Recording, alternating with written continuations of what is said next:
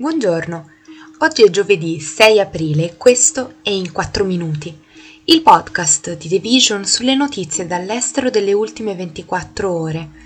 Parleremo dei talebani che vietano alle donne di lavorare alle Nazioni Unite, mettendo a rischio gli aiuti per l'Afghanistan, delle forze israeliane che fanno irruzione nella moschea di Al-Aqsa, luogo sacro per musulmani ed ebrei, e del divieto di utilizzo dell'acqua in Tunisia a causa della siccità.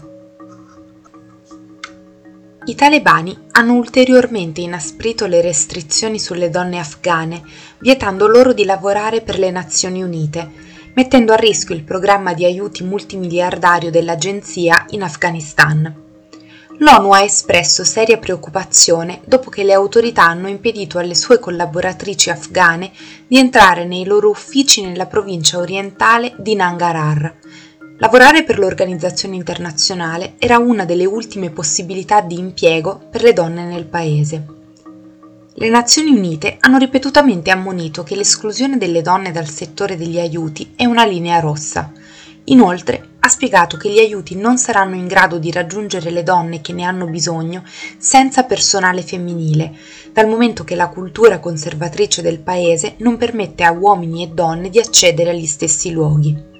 I talebani hanno accusato la comunità internazionale di politicizzare gli aiuti. Le Nazioni Unite hanno fatto sapere che i loro aiuti sono incondizionati, ma non sono disposte a sostituire le impiegate con gli uomini. I talebani, che hanno preso il potere nell'agosto del 2021, hanno imposto una serie di divieti alle donne e alle ragazze in materia di istruzione e occupazione.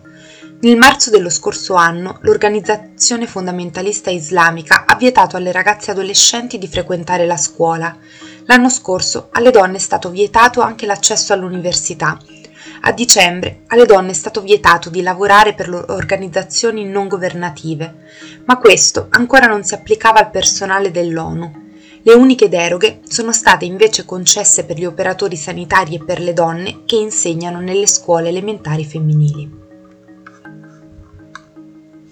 La polizia israeliana ha fatto irruzione in uno dei luoghi più sacri della città di Gerusalemme, arrestando decine di palestinesi che si trovavano all'interno e scatenando il lancio di razzi nello spazio aereo israeliano da Gaza e attacchi aerei israeliani di rappresaglia poche ore dopo. La Mezzaluna Rossa palestinese ha dichiarato che oltre 350 persone sono state arrestate e almeno 12 sono state ferite all'esterno del complesso della moschea di Al-Aqsa, un luogo sacro sia per i musulmani sia per gli ebrei, mentre il mese sacro musulmano del Ramadan coincide con la festività ebraica della Pasqua. Un video condiviso dalla missione diplomatica palestinese nel Regno Unito sembra mostrare le forze di sicurezza che picchiano le persone a terra anche se non è ancora chiaro al 100% se può essere ricondotto alla nottata di ieri. Questo più recente incidente intensifica le tensioni in un periodo di crescenti sconvolgimenti politici e violenze in Israele e nei territori palestinesi occupati. La Tunisia ha introdotto il razionamento dell'acqua mentre il paese soffre per il quarto anno consecutivo di una grave siccità. La società statale di distribuzione dell'acqua, Sonede, ha già iniziato a tagliare le forniture idriche di rete ogni notte tra le 21 e le 4 del mattino. Il Ministero dell'Agricoltura ha ora vietato l'uso dell'acqua per l'irrigazione, per innaffiare spazi verdi e altre aree pubbliche e per lavare le auto. I serbatoi in tutto il paese sono al di sotto della capacità di circa il 30%, mentre i livelli del serbatoio di Sidi Salem, che serve il nord del paese, compresa Tunisi, sono pieni solo per il 16%.